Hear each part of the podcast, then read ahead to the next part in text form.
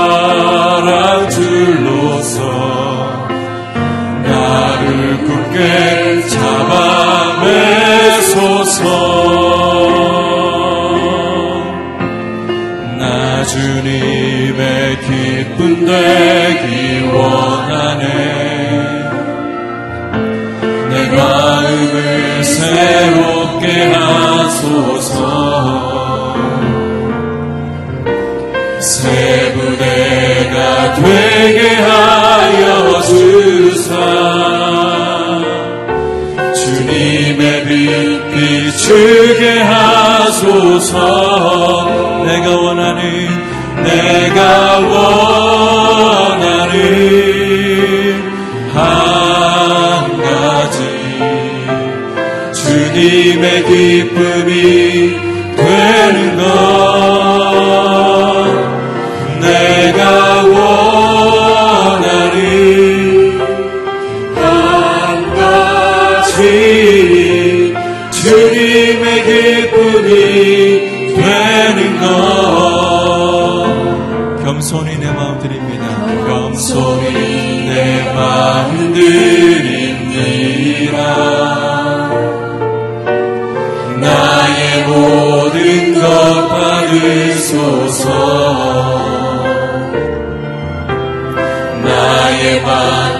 깨끗게 씻어 주사.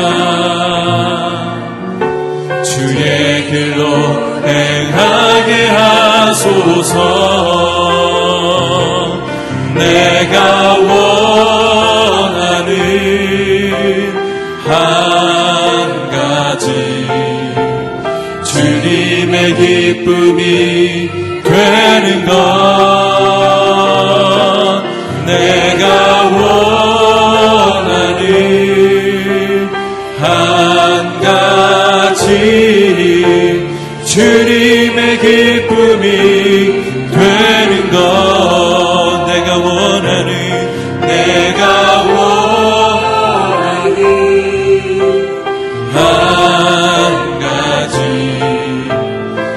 주님의 기쁨이 되는 것 내가 원하는 한 가지 주님의 기쁨이 되는 것 이 시간 우리 겸손히 마음을 드리며 하나님께 기도하며 나아가길 원합니다. 주님 이 아침에 우리의 마음의 풍랑이 잠잠하여지게 하여 주시옵소서. 모든 근심과 염려와 걱정이 우리의 모든 죄악이 주님 앞에 내려놓아지는 시간 되게 하여 주시옵소서. 우리의 삶에 들려지는 하나님의 말씀을 통하여 우리의 삶의 방향이 분명해지게 하시고 주를 예배하는 기쁨이 주를 다, 죽게 다가가는 감격이 우리의 삶에 넘쳐나는 귀하고 복된 예배의 날 될 수 있도록 주님 말씀하여 주시옵소서. 함께 기도하며 나아가겠습니다. 살아계신 주님 감사합니다. 이 아침에도 우리를 부르셔서 주의 생명의 말씀 앞에 엎드리게 하시고 주님의 인도하심 따라 이 하루를 시작하게 하시니 감사합니다. 주님 간구하오니 우리의 마음의 염려와 근심과 모든 마음의 풍랑이 주의 말씀 앞에 잠잠하여 지는 시간 되게 하여 주시옵소서. 주의 평강이 주의 은혜가 주의 생명이 우리를 새롭게 살리는 날 되게 하시고 주의 말씀과 사랑에 붙들려 이 하루도 주의 영광을 선포하며 나아갈 수 있도록 주님 인도하여 주시옵소서. 내가 사람에게 좋게 하랴 하나님께 좋게 하랴 사람을 좋게 하는 것은 내가 하나님의 종이 아니라고 말했던 사도 바울의 고백처럼 하나님 온전히 우리의 삶의 기쁨이 주를 향하게 하시고 주님 의 말씀과 주의 음성에 붙들려 하나님을 예배하며 하나님을 영화롭게 하며 하나님의 기쁨만을 바라보는 복된 시간 될 수 있도록 주님 인도하여 주시옵소서. 온 마음 다해 주를 바라보는 시간 되게 하시고 정결한 마음으로 주의 음성 앞에 귀 기울이게 하셔서 하나님 우리의 삶의 모든 연약함이 벗어지고 주의 은혜와 능력으로 다시금 든든히 설 수 있도록 주님 인도하여 주시옵소서. 사랑과 은혜의 주님 참 감사합니다. 이 아침에도 우리를 부르셔서 주의 말씀 앞에서 새 날을 시작하게 하셨사오니 온전히 주의 말씀에 주의 사랑이 붙들리는 날 되게 하여 주시옵소서 수고하고 무거운 짐진 자들아 다 내게 오라고 말씀하신 주님 우리의 마음과 염려와 근심들이 주의 십자가 앞에 내려놓아지고 주의 말씀으로 다시금 온전케 되기를 소망합니다.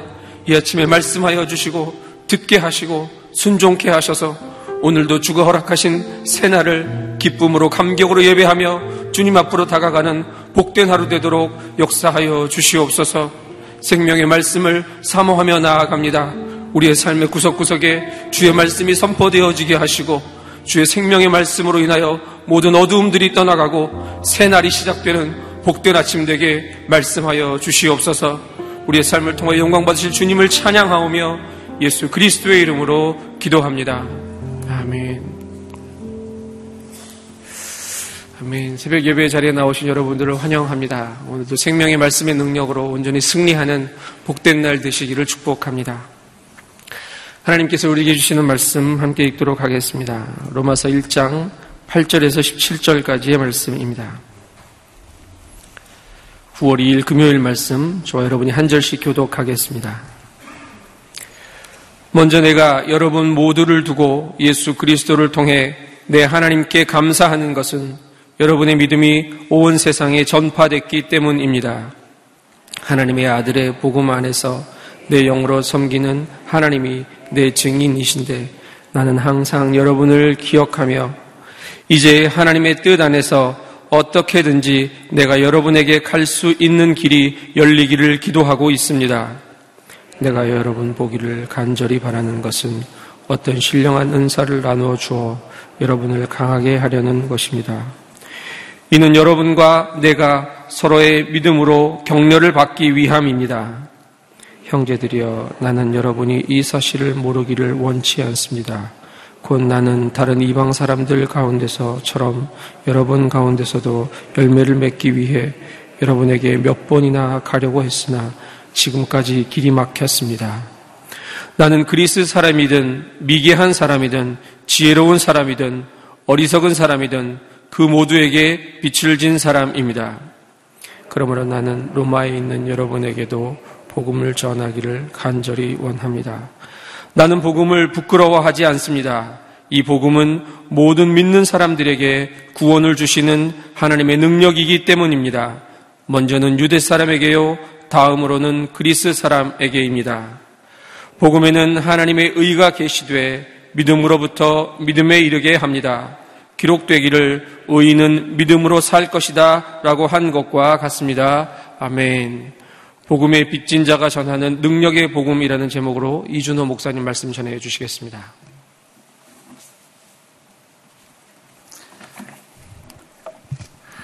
할렐루야. 오늘 하루도 그 복음의 능력이 우리 가운데 경험되어지고 또 그 복음의 능력으로 우리가 삶 속에서 정말 예수 그리스도의 자녀로서 온전히 승리할 수 있기를 바랍니다. 바울이 쓰, 편지를 쓰고 있는 이 로마 교회, 이 로마 교회는 역사상 가장 비참한 고난을 당한 교회입니다. 313년 어, 기독교가 공인되기 전까지 카타콤이라는 지하 무덤에서 300년을 숨어 지내야 했습니다. 여러분 어떤 고난이 300년을 가겠습니까? 어떻게 그 고난을 그들이 견뎌낼 수 있었을까요? 바로 복음의 능력 때문에 그렇게 감당한 것입니다.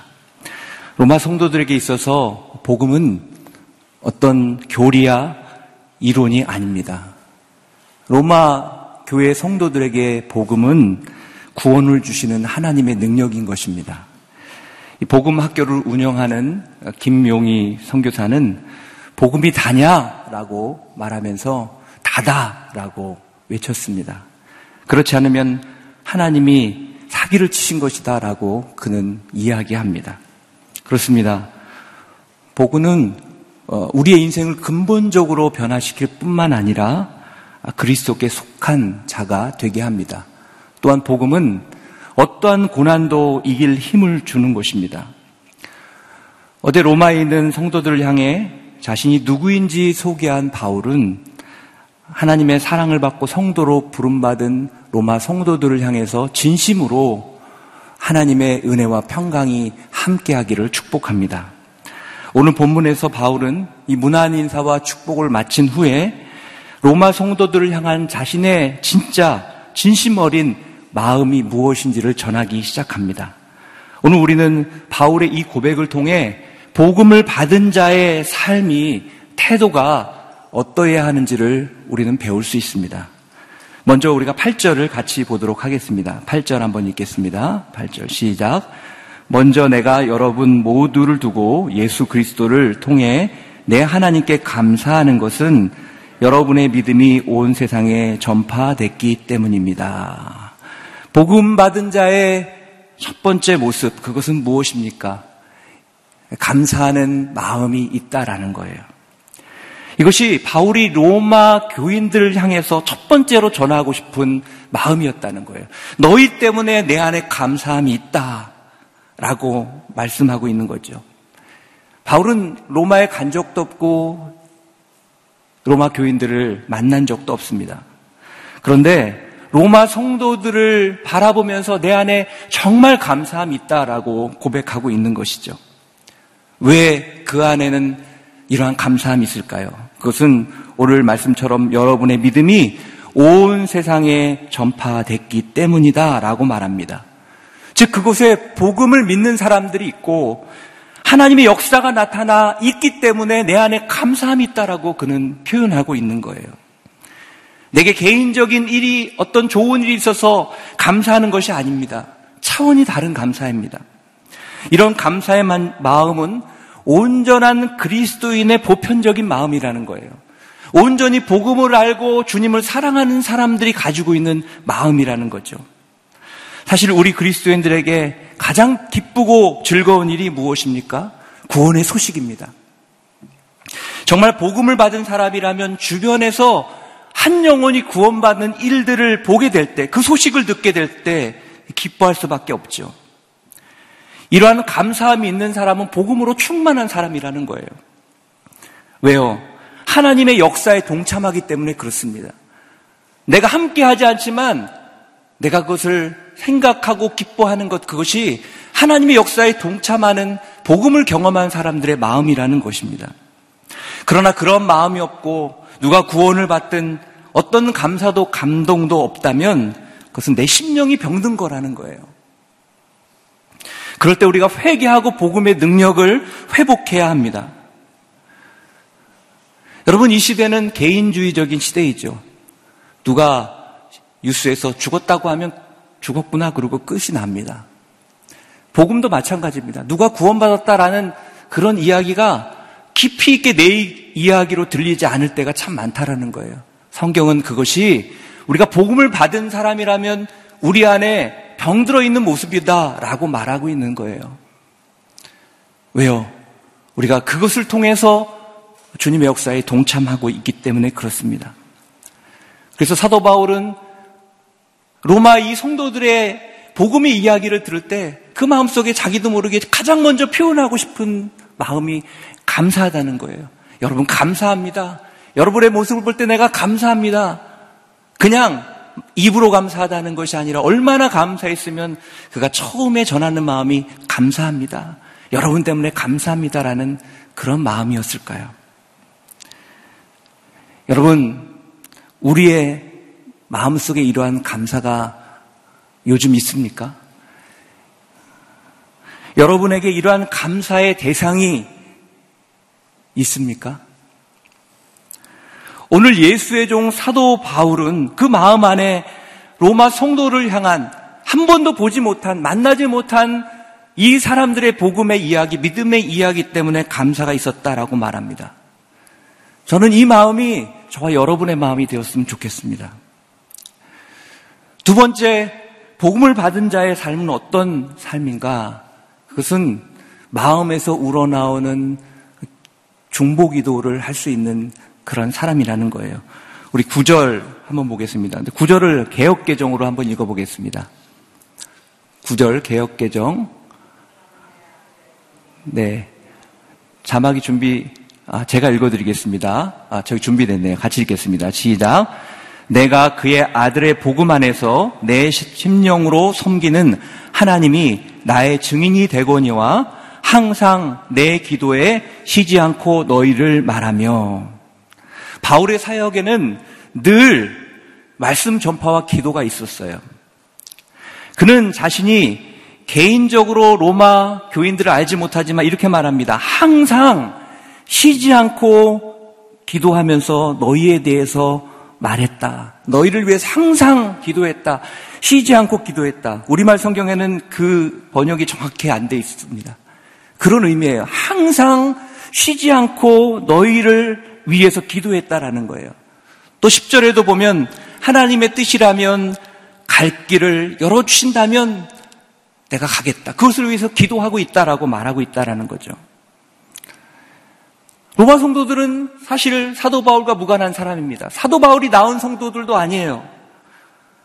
그런데 단지 그리스도인이라는 이유, 그것 때문에 그들을 위해 그는 쉬지 않고 지금 기도하고 있다라는 것입니다.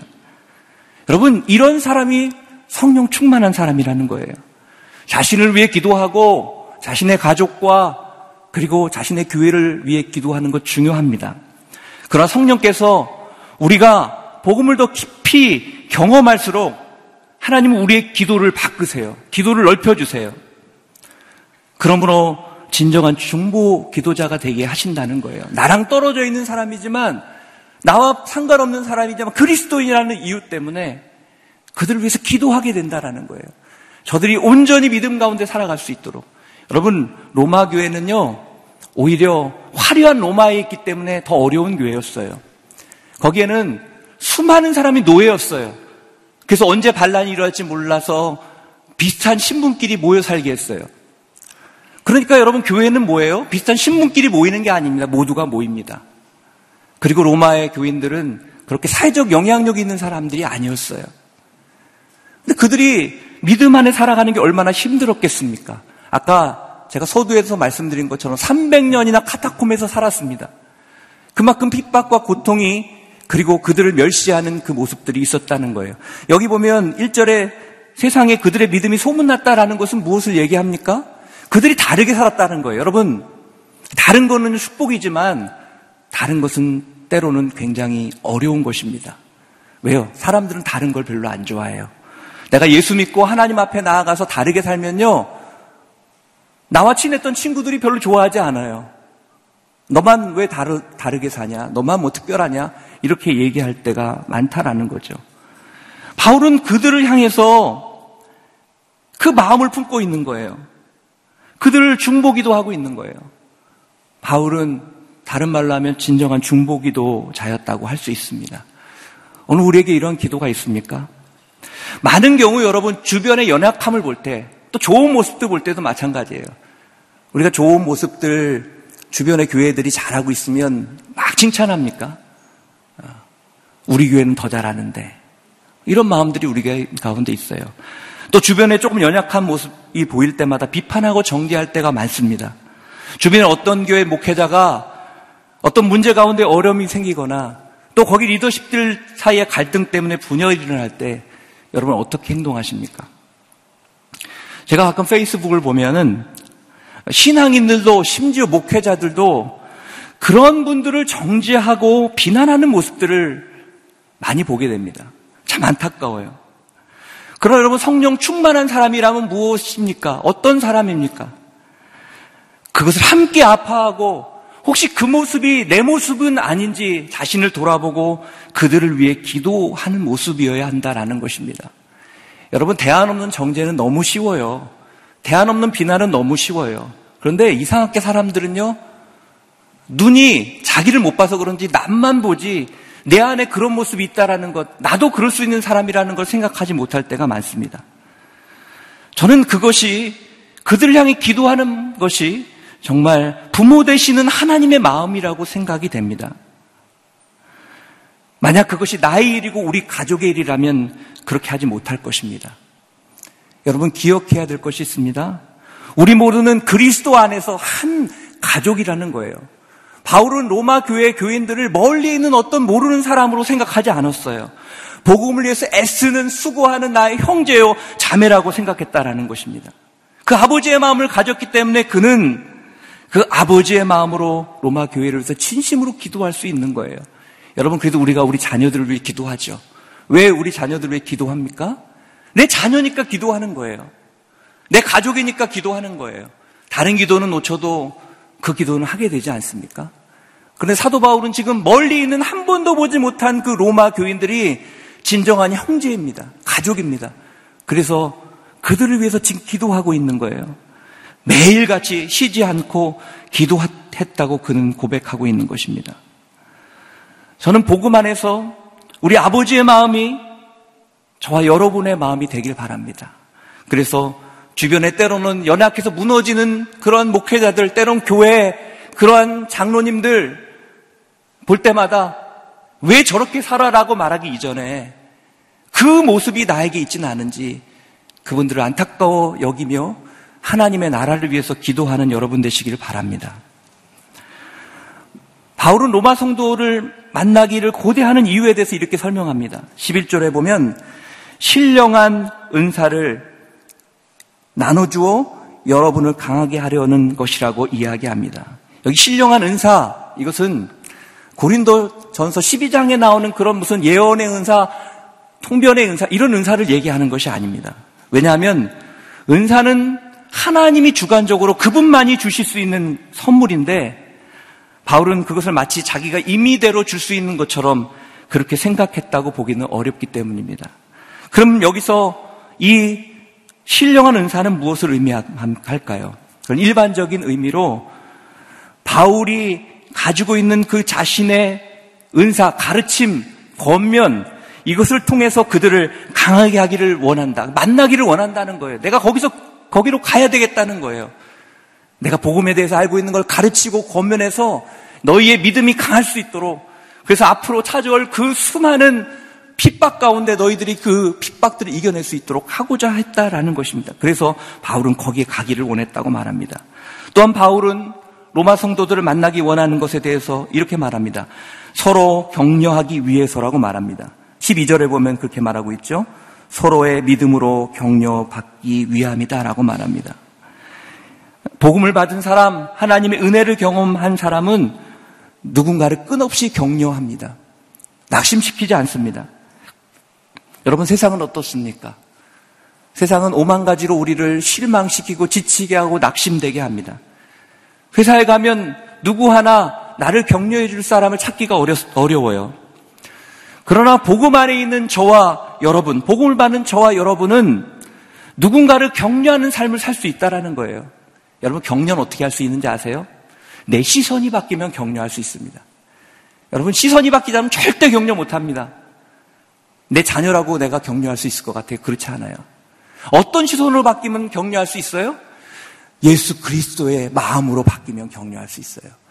복음 위에 깊이가 있고 능력이 있는지 아세요? 복음을 점점 깊이 알아갈수록 내 눈이 바뀝니다. 진짜 종이 됩니다. 나의 의견이 없어집니다. 내 주장이 없어집니다. 오직 하나님이 가라 그러면 가고 하나님이 결정해 주시면 그것이 은혜인 줄 알고 가는 거예요. 내 시선도 내가 주장하지 않습니다. 하나님 아버지의 예수 그리스도의 시선은 무엇입니까? 그분의 시선은 궁휼함이었다라는 거예요. 예수님은요, 한 번도 세리와 죄인들을 향하여서 너희가 왜 그렇게 사냐고 나쁜 사람들이라고 그들의 죄를 지적하지 않았어요. 오히려 그들을 불쌍히 여겼다고 말합니다. 왜 우리가 격려할 수 있습니까? 복음의 사람이기 때문에 그렇습니다. 사도 바울은 그곳에 가서 서로 격려하기를 원한다 그랬어요. 교만하게 내가 너희들 격려할 것이다 라는 것이 아니라 그곳에서 어렵지만 그 문화 속에서 그 화려한 문화 속에서 예수 그리스도를 믿는 너희를 보면서 나도 격려받기를 원하고 나도 너희들을 격려하기를 원한다고 말씀하고 있는 거예요. 끊임없이 말씀을 통해 서로를 위로하고 격려하고 세워주는 삶. 여러분 이것이 우리의 순위 아니겠습니까? 정말 여러분 살아있는 순회 가보면요. 순원들의 얼굴이 빛나요. 정말 행복해 합니다. 왜 그렇죠? 이 교제 가운데 서로 격려가 있고 서로 위로가 있고 서로 아름다운 권면이 있기 때문에 그렇습니다. 그러니까 살아나는 거예요. 격려를 받으면 사람이 살아납니다. 격려를 받으면 사람이 자기의 잘못한 것을 더 깊이 깨닫고 스스로 변하려고 합니다. 사개오가 그런 사람이 아니었습니까? 저는 여러분의 순이 이러한 격려와 따뜻한 나눔과 사랑이 있는 순이 되길 바랍니다. 또한 여러분의 가정과 일터에 이런 아름다운 격려가 있으시기를 바랍니다. 또 13절을 보면요. 바울이 로마에 가서 너희를 보기를 원하는 이유에 대해서 열매를 맺게 하기 위해서라고 말합니다. 이 열매는 전도의 열매를 얘기하는 거예요. 이방인의 사도로 불렀던 부름받은 그 복음을 품은 바울, 바울은 이방인의 또 세계의 수도인 로마에서도 그 전도 열매를 보기를 원한다는 거예요. 그것에서 하나님이 역사하시는 것을 보기를 원한다라는 것입니다. 이처럼 바울은 복음에 대한 뜨거운 열정을 가지고 있었다라는 거예요. 저는 이 열정이 저와 여러분에게도 회복될 수 있기를 바랍니다. 이것이 바울이 그곳에 가고자 했던 마음이라는 거죠. 오늘 바울은 정말 하나님 앞에 살았습니다. 그리고 하나님의 복음을 받은 자로 살았습니다. 그 세 번째 모습, 그것은 14절에 나와 있습니다. 우리 14절 같이 읽어보겠습니다. 14절 시작. 나는 그리스 사람이든 미개한 사람이든 지혜로운 사람이든 어리석은 사람이든 그 모두에게 빛을 진 사람입니다. 복음을 받은 자의 세 번째 특징, 그것은 빚진 자의 마음을 갖는다라는 것이죠. 바울은 자신이 모든 사람에게 빚진 자다. 나는 빚졌다 라는 마음을 가졌다라는 거예요. 여러분 어떤 의미에서 바울이 로마 성도들과 모든 사람에게 빚졌을까요? 빚진 경우는 두 가지가 있습니다. 제가 누구에게 10만 원을 빌렸어요. 그거 갚지 않으면 빚진 겁니다. 또 하나 누군가 저에게 10만 원을 주면서 여러분에게 주라 그랬어요. 근데 제가 여러분에게 아직 전달하지 못했어요. 그럼 빚진 것입니다. 바울이 말한 여기서 빚진 것이라는 것은 두 번째를 이야기하는 거예요. 하나님께서 사도 바울에게 복음을 통해서 그를 변화시켜 주셨어요. 그리고 그에게 복음을 맡겨 주셨어요. 전하라고 하나님께서 그 복음의 사도로 불러 주셨어요. 아직 복음을 바울이 전하지 못한 모든 사람이 있는 거예요. 로마 사람들이 있는 거예요. 그래서 자신을 빚졌다라고 그는 표현하고 있는 것이죠. 바울은 그래서 그 마음속에 늘 빚진 자의 마음 때문에 로마로 가기로 그렇게 애썼다고 말하고 있습니다. 여기 보면 이렇게 말합니다. 13절에 보면 몇 번이나 가려고 했다. 길이 막혔다. 로마로 가는 길이 얼마나 어렵습니까? 여러분 지금처럼 비행기 타고 가는 것 아니고 걸어서 가야 되고 또 걸어가면서 복음 전하다가 돌에 맞기도 하고 몽댕이에 맞기도 하고 그런 삶이 얼마나 고단합니까? 그런다 그는 이렇게 얘기합니다. 몇 번이나 가려고 했지만 길이 막혀서 못 갔다. 나는 빚진 자다. 라고 그는 고백하고 있다라는 것입니다. 여러분, 우리 역시 사실은 복음을 맡은 빚진 자입니다. 복음의 2000년 역사를 통해서 지금 우리가 복음을 받았다는 것은 누군가 복음의 빚진 자가 그 마음을 가지고 때로는 생명을 다하여서 순교하면서 또 수고를 통해 지금 복음을 우리에게 준 거예요. 이 복음의 바통을 받은 우리는 이것이 나의 것으로만 간직하면 안 된다라는 거예요. 그럴 수 없다라는 거예요. 그것이 빚진 자의 마음입니다. 여러분, 좋은 소식은 우리가 잘 나누지 않습니까? 맛있는 음식점은 알려주고 같이 가고 그러지 않습니까? 이 복음은 그러한 좋은 소식일 뿐만 아니라 우리가 반드시 나누어야 될 의무인 것입니다. 오늘 바울이 가진 이 빚진 자의 마음, 이 마음이 우리 가운데 있기를 바랍니다. 그러므로 오늘 하나님께서 생각나게 하는 분이 있다면 복음의 빚진 자의 마음으로 전화를 한다든지 찾아가든지 해서 용기를 내서 복음을 전하실 수 있기를 바랍니다. 바로 그것이 오늘 사도 바울의 마음입니다.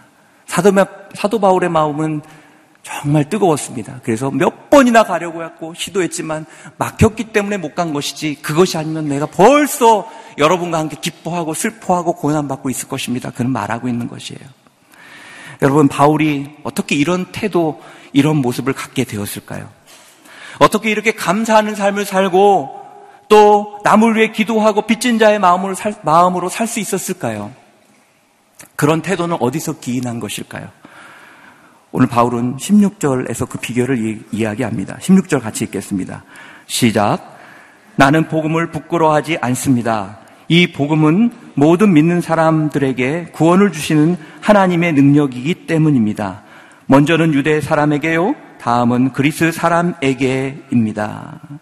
바울은 이렇게 말합니다. 이것은 내가 원래 있었던 것이 아니고, 내가 타고난 것도 아니고, 이것은 내가 복음을 만났기 때문이다. 그래서 복음으로 기인해서 내가 이러한 삶을 살고 있는 것이다라고 그는 말하고 있는 거예요. 복음을 경험했기 때문에 이러한 귀한 태도와 삶의 열매를 맺는 인생으로 끝없이 그거를 향하는 인생으로 그것이 목표된 인생으로 그는 살게 되었다라고 말하고 있는 것이죠. 얼마나 놀라운 열매입니까? 여러분 노력한다고 이 삶이 이 삶의 열매가 우리에게 맺혀질 수 있겠습니까? 내가 배우고 공부하고 성공한다고 이렇게 살수 있겠어요? 복음을 경험할 때 가능하다라는 거예요. 오늘 이 복음에 대해서 얘기하면서 굉장히 중요한 말씀이죠. 바울은 구원이 무엇인지 분명히 우리에게 말씀하고 있습니다. 구원은 무엇입니까? 첫 번째, 구원은 내 노력으로 얻는 것이 아니라고 말합니다. 구원은 하나님의 선물이고 전적인 하나님의 은혜라는 거예요. 여러분, 선물을 내가 노력해서 받는 사람이 있습니까? 선물은 거저 받는 것입니다. 그냥 받는 거예요. 공짜로 받는 거예요. 사실 공짜는 아니죠. 더 값진 그런 대가를 치른 것입니다, 사실은. 우리가 받는 그 형태가 공짜처럼 보이는 것 뿐이지, 그것을 주기 위해서는 예수님의 생명값을 내어주신 것이죠. 근데 여기에 우리의 갈등이 있어요. 내가 명확하게 뭔가 하지 않으니까 구원을 받았는지 헷갈리는 거예요. 어떤 때는 구원을 받은 것 같은데 어떤 때는 내가 구원을 받은 사람인지 나도 헷갈린 거예요. 내가 뭔가 하지 않고 나의 모습이 뭔가 지금 내가 기대하는 만큼의 삶이 아니기 때문에 그런 마음이 들게 되는 것이죠. 그러나 16절은 분명히 말합니다. 구원을 주시는 하나님의 능력으로 임하는 것이다. 그것은 하나님이 주시는 능력이다라고 말하고 있는 것입니다.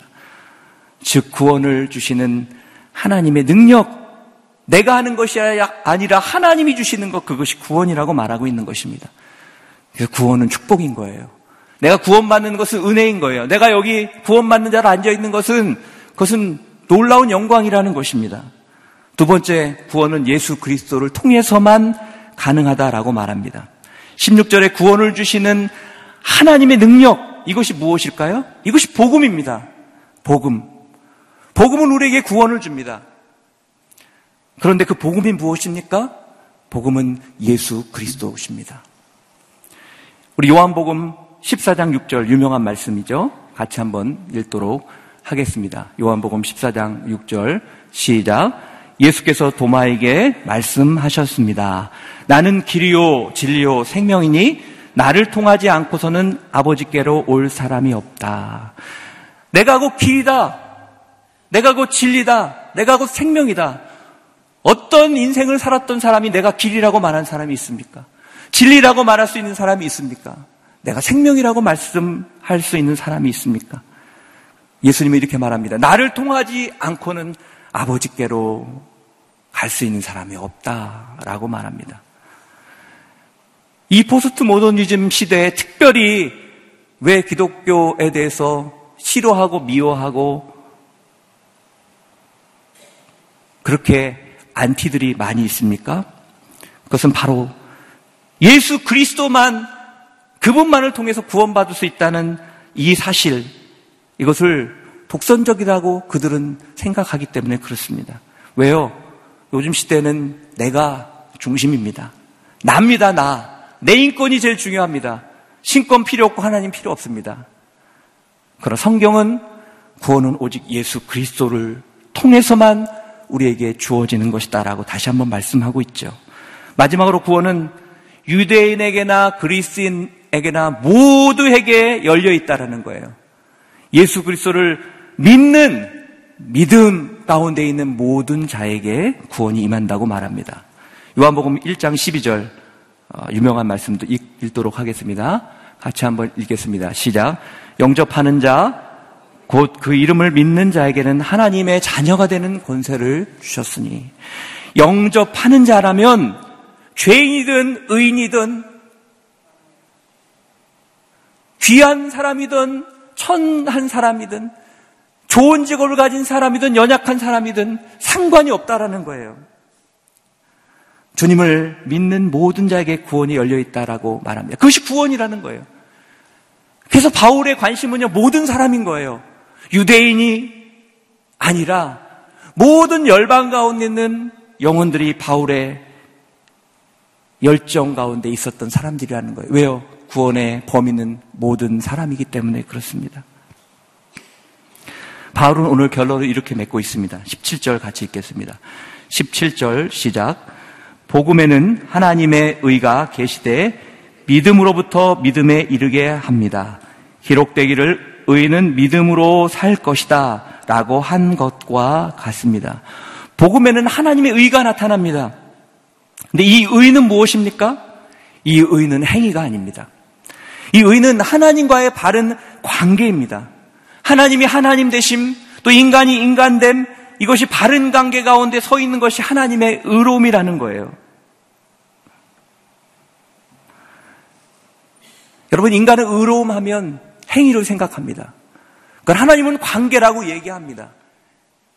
여러분, 관계가 회복되지 않으면 행위는 없는 것입니다. 아까 말씀드렸죠. 어제 말씀드렸습니다.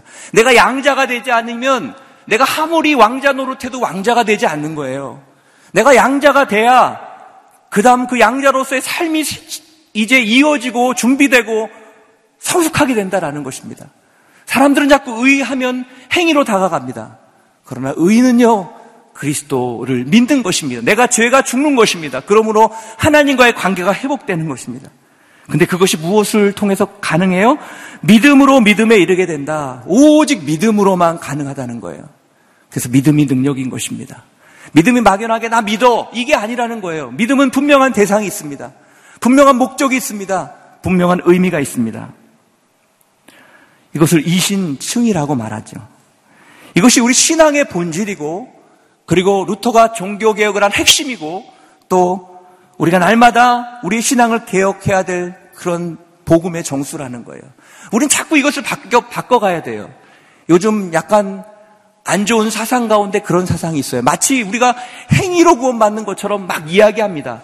행위를 얘기하면요, 자신감이 없어요. 맞아요. 우리가 그럼 당신이 오늘 죽을 만큼 그렇게 삶이 완전합니까? 라고 말하면 아무도 여기서 완전하다고 말할 수 있는 분이 없어요. 그런데 여러분 조심하셔야 돼요. 그것은 예수 그리스도의 죽음을 무효화시키는 것입니다. 여러분 우리가 완벽할 수 없어요. 그렇기 때문에 예수 그리스도께 나올 수밖에 없고 그분을 믿을 수밖에 없어요. 그리고 사도 바울이 고백한 것처럼 죄가 있는 곳에 은혜가 있다는 의미가 그것입니다. 죄가 좋아서가 아니라 나는 죄인밖에 될 수 없는데 그래도 하나님은 나를 오늘 받으셨다는 거예요. 그것이 은혜인 것입니다. 그것 때문에 눈물이 있고 감사가 있고 기쁨이 있는 거예요.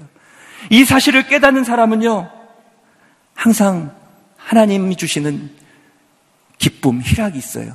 누구도 빼앗을 수 없어요. 왜요? 그 사랑을, 그 복음의 능력을 누구도 빼앗을 수 없기 때문에 그렇습니다. 그것이 복음의 능력이고 복음이 가지는 기쁨인 것입니다. 여러분, 그러므로 복음을 경험한 사람, 진짜 복음을 날마다 경험하며 더 깊이 경험할수록 우리의 인생은 달라질 수밖에 없어요. 예전엔 예수를 믿지만 내 안에 어둠의 그림자가 있었는데 어둠의 그림자가 점점 떠나가는 거예요. 사라지는 거예요. 대신 우리 안에 빛된 예수 그리스도의 능력이 주어지기 시작을 하는 것입니다. 완벽하지 않습니다. 또 무너집니다. 또 실수합니다. 그러나 그 빛은 누구도 빼앗을 수 없는 빛인 거예요. 그리고 이 복음을 아는 사람은 이런 고백을 할 수 있습니다. 의는 믿음으로 살 것이다. 이것은 아무나 얘기하는 그런 구호가 아닙니다. 이것을 경험하지 않으면 이 의미를 모릅니다. 오직 의인은 믿음으로 말미암아 산다라는 의미가 뭔지 모릅니다. 그러나 이 복음을 깊이 경험한 사람은 그래 우리가 믿음으로 사는 인생이구나. 오늘도 내 안에 믿음이 있구나. 그러므로 내 안에 희망이 있고 소망이 있고 감사가 있고 내 삶이 어떤 상황 가운데 있다 할지라도 내 인생이 지금 어떠한 어려움 가운데 있다 할지라도 이 믿음을 가진 사람은 언제나 주님 안에 오뚜기와 같은 그 부활의 인생을 살게 되는 것입니다. 사랑하는 성도 여러분, 저는 여러분이 이 복음의 핵심을 다시 한번 깨달을 수 있기를 바랍니다. 그리고 이것이 날마다 경험될 수 있기를 바랍니다. 복음은요, 평생 경험해야 되는 거예요. 여러분, 제가 주님을 믿고 복음을 만나고 지금 주님의 일을 하고 있지만 복음은 오늘도 저에게 날마다 새롭습니다. 복음을 경험할 때마다 제 안에 기쁨이 있어요. 감동이 있어요. 주님을 사랑하는 마음이 제 안에 있습니다. 왜냐하면 복음은 오늘도 살아 역사하기 때문에 그렇습니다. 오늘 저는 여러분들이 그렇게 복음 안에 오늘도 복음을 경험함으로 우리 안에 진정한 기쁨과 감격과 능력이 회복되기를 바랍니다. 그래서 오늘 사도 바울이 마지막 이야기하는 것처럼 우리의 고백이 의인은 오직 믿음으로 살 것입니다. 라는 그러한 진정한 여러분 삶에서 경험되고 우러나오는 그런 고백이 전 여러분의 고백이 될 수, 될 수 있기를 주님의 이름으로 축원합니다. 기도하겠습니다. 이 시간 같이 기도하기를 원합니다. 오늘 사도 바울은 복음을 만난 그들을 향해서 은혜와 평강을 축복하고 정말 그의 진신 어린 마음을 전하기 시작합니다. 그것은 아무나 가질 수 있는 마음이 아닙니다. 복음을 경험한 사람만이 그 복음의 깊이를 아는 사람만이 오늘 이 바울의 마음을 이해할 수 있어요. 바울은 로마에 있는 교회들 때문에 정말 감사되는 마음이 그의 첫 마음이었습니다. 가본 적도 없습니다. 본 적도 없습니다. 만난 적도 없습니다. 그러나 바울은 너무 기쁜 거예요. 그 땅에 복음의 소식이 막 일어나고 신분이 낮고 어려움 가운데 있지만 예수 그리스도를 향하여 싸워나가는 그 모습들이 얼마나 그 마음속에 감사로 다가왔는지 모릅니다. 여러분, 오늘 우리 안에 하나님은 이 감사가 회복되기를 원하십니다. 구원의 기쁜 소식이 전해지는 자리마다 우리 안에 그러한 감사가 다시 한번 일어나기를 주님은 원하시는 것입니다. 주님은 우리 삶 가운데 정말 이 감사를 통해서 다시 한번 주님 앞으로 나아가기를 원합니다. 또한 주님은 우리 안에 복음을 향한 그 뜨거운 그러한 기도가 있기를 원하십니다. 그 기도가 회복되기를 원하십니다. 우리가 살아가면서 얼마나 많이 다른 사람을 비난하고 비판할 때가 많이 있었습니까? 실수한 목회자들, 또 장로들, 또 교회의 모습들. 내가 그리스도인이지만 나의 가족이라고 생각하지 못하고 남의 일처럼 생각하고 또 내 안에 그런 모습이 있는 것을 생각하지 못하고 비난했던 모습을 보게 됩니다. 그러나 사도 바울은 오늘 그들을 향해 감사하고 있습니다.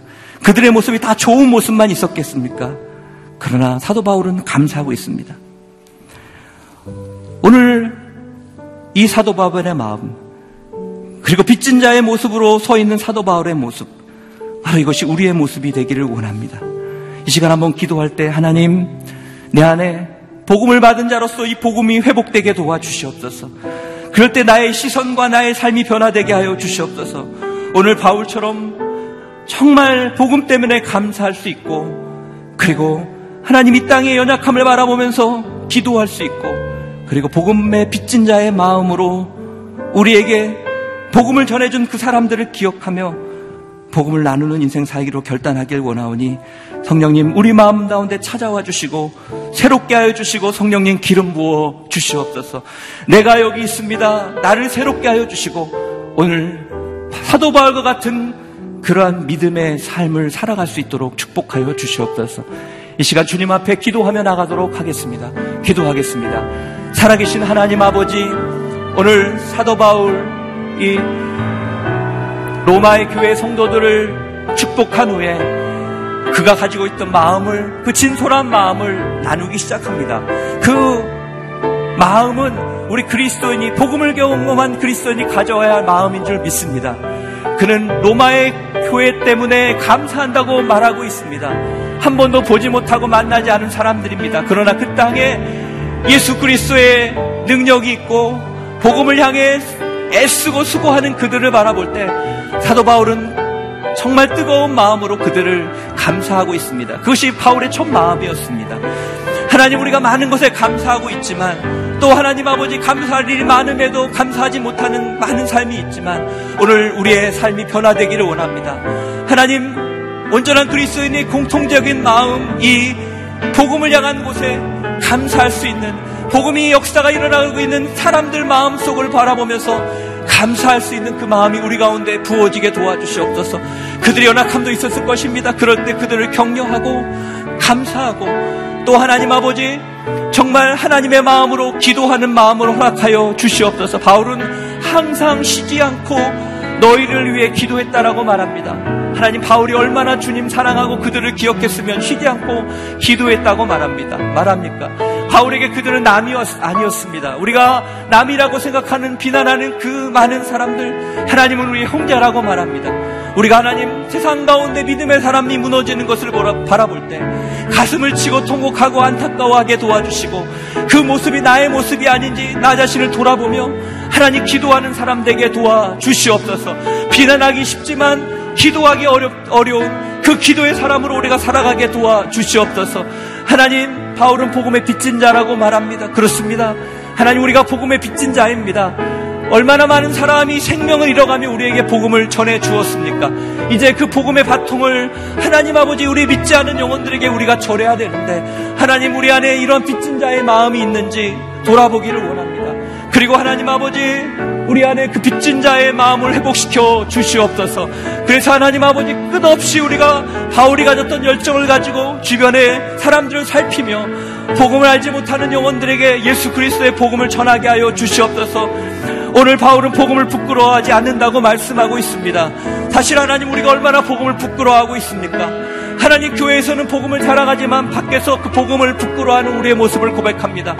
하나님 우리 안에 용기를 주시고 담대함을 주시고 온전한 주의 복음을 전하는 복음의 빚진 자로 살아갈 수 있도록 성령님 역사하여 주시옵소서 기름 부어 주시옵소서 할렐루야 주님을 찬양합니다. 우리 마음을 새롭게 하여 주시고 오늘 다시 한번 우리의 마음이 예수 그리스도의 마음으로 복음의 마음으로 변화되기를 원합니다. 성령님 임하여 주시옵소서 기름 부어 주시옵소서 하나님 우리의 삶을 불쌍히 여겨 주시고 새롭게 하여 주시옵소서 할렐루야 할렐루야 우리 한 가지 더 기도하겠습니다. 사도 바울이 이렇게 살아갈 수 있는 비결은 그가 복음을 만났기 때문에 그렇습니다. 복음은 우리의 인생을 변화시키는 능력이 있습니다. 우리가 복음을 만날 때 우리 안에 참 세상이 빼앗을 수 없는 하나님의 능력이 있다는 것을 알게 됩니다. 하나님 우리가 날마다 복음을 안다고 생각했지만 하나님 우리가 복음을 몰랐으면 고백합니다. 복음을 더 깊이 오늘 하루 또 하루 알아가게 하여 주시옵소서. 이 로마서를 통해서 복음의 깊이 가운데 빠지게 도와주시고 그때 우리 가운데 미소가 회복되어지고 어떠한 상황 가운데서도 끊을 수 없는 그 그리스도의 사랑 가운데 기뻐하며 착한 일을 시작하신 그 예수 그리스도께서 그 주님의 날까지 완성하실 것을 믿고 담대함으로 날마다 부활하는 오뚜기와 같은 인생을 살기로 결정할 수 있는 그런 축복이 오늘 복음의 능력 안에 우리 가운데 부어지게 하여 주시옵소서. 복음을 깨닫게 하여 주시옵소서. 복음이 다입니다, 주님. 그 복음을 붙잡고 살아가는 믿음의 인생 될 수 있도록 역사하여 주시옵소서.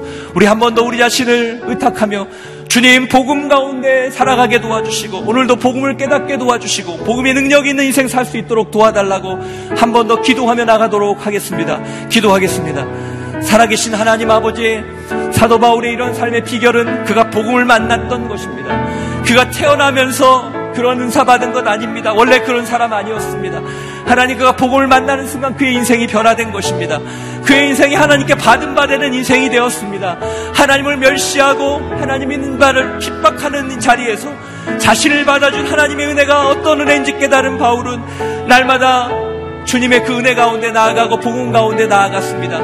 그리고 바울은 죄가 있는 곳에 그래서 은혜가 많다고 그는 고백하고 있습니다. 그렇습니다. 우리는 수없이 쓰러지지만, 우리는 연약하지만, 복음의 능력이 우리 가운데 있으므로 오늘 다시 한번 일어납니다. 우리 삶 가운데 지치고 무너진 영혼들이 있다면 하나님 쓰러져서 더 이상 일어날 힘도 없는 지체들이 있다면 오늘 이 복음의 능력이 회복되게 도와주시옵소서. 그럴 때 다시 한번 생명 대신 예수 그리스도 앞으로 나아가게 도와주시고 오늘 그 주님의 능력으로 다시 한번 우리 인생이 일어나고 살아나고 다시 한번 주의 능력 가운데 나아가는 삶이 되게 도와주시옵소서. 하나님 오늘 찾아와 주셔서 우리 위로하여 주시니 감사합니다. 하나님 우리가 그 주님의 사랑을 발견하게 도와주시고 그 사랑 앞에 오늘도 감독, 감독하여 감경하여 눈물 흘리며 주의 은혜 가운데 다시 한번 복음 가운데 살기로 결단하는 그러한 축복이 우리 가운데 부어지게 도와주시옵소서. 성령이 우리의 삶을 인도하여 주시옵소서.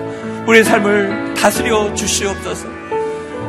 하나님 오늘 사도 바울을 통해서 복음을 경험한 자의 삶이 무엇인지를 깨닫게 하시니 감사합니다.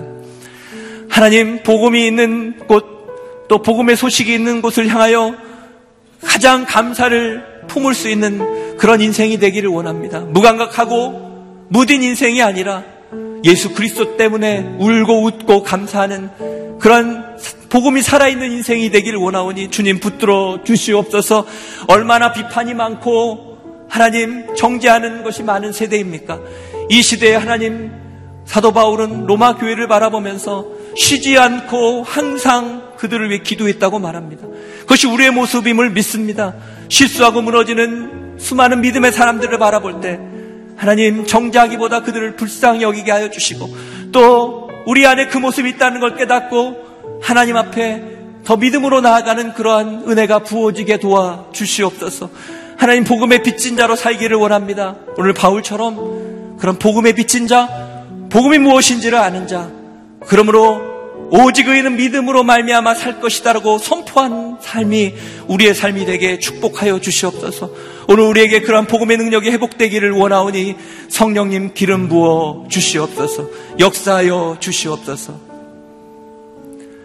이제는 우리 구주 예수 그리스도의 은혜와 하나님 아버지의 놀라우신 사랑과 성령님의 역사하심과 인도하심과 또 다스려 주심의 은혜가 오늘 복음 가운데 다시 한번 복음의 능력을 회복함으로 감사하며 연약한 자들 위해 기도하며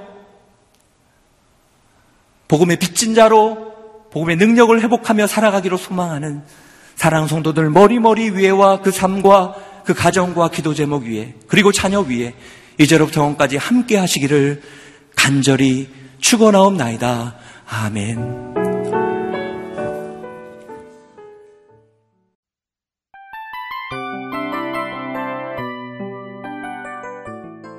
이 프로그램은 청취자 여러분의 소중한 후원으로 제작됩니다.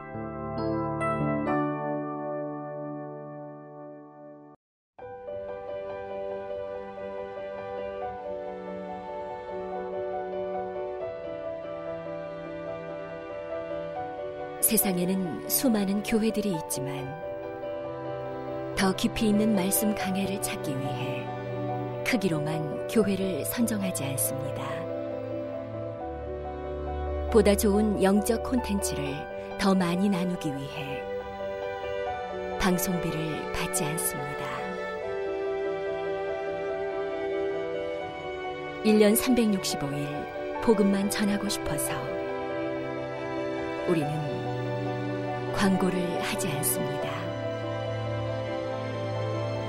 온누리의 복음을 땅끝까지 CGN TV와 함께 땅끝 성교사가 되주세요.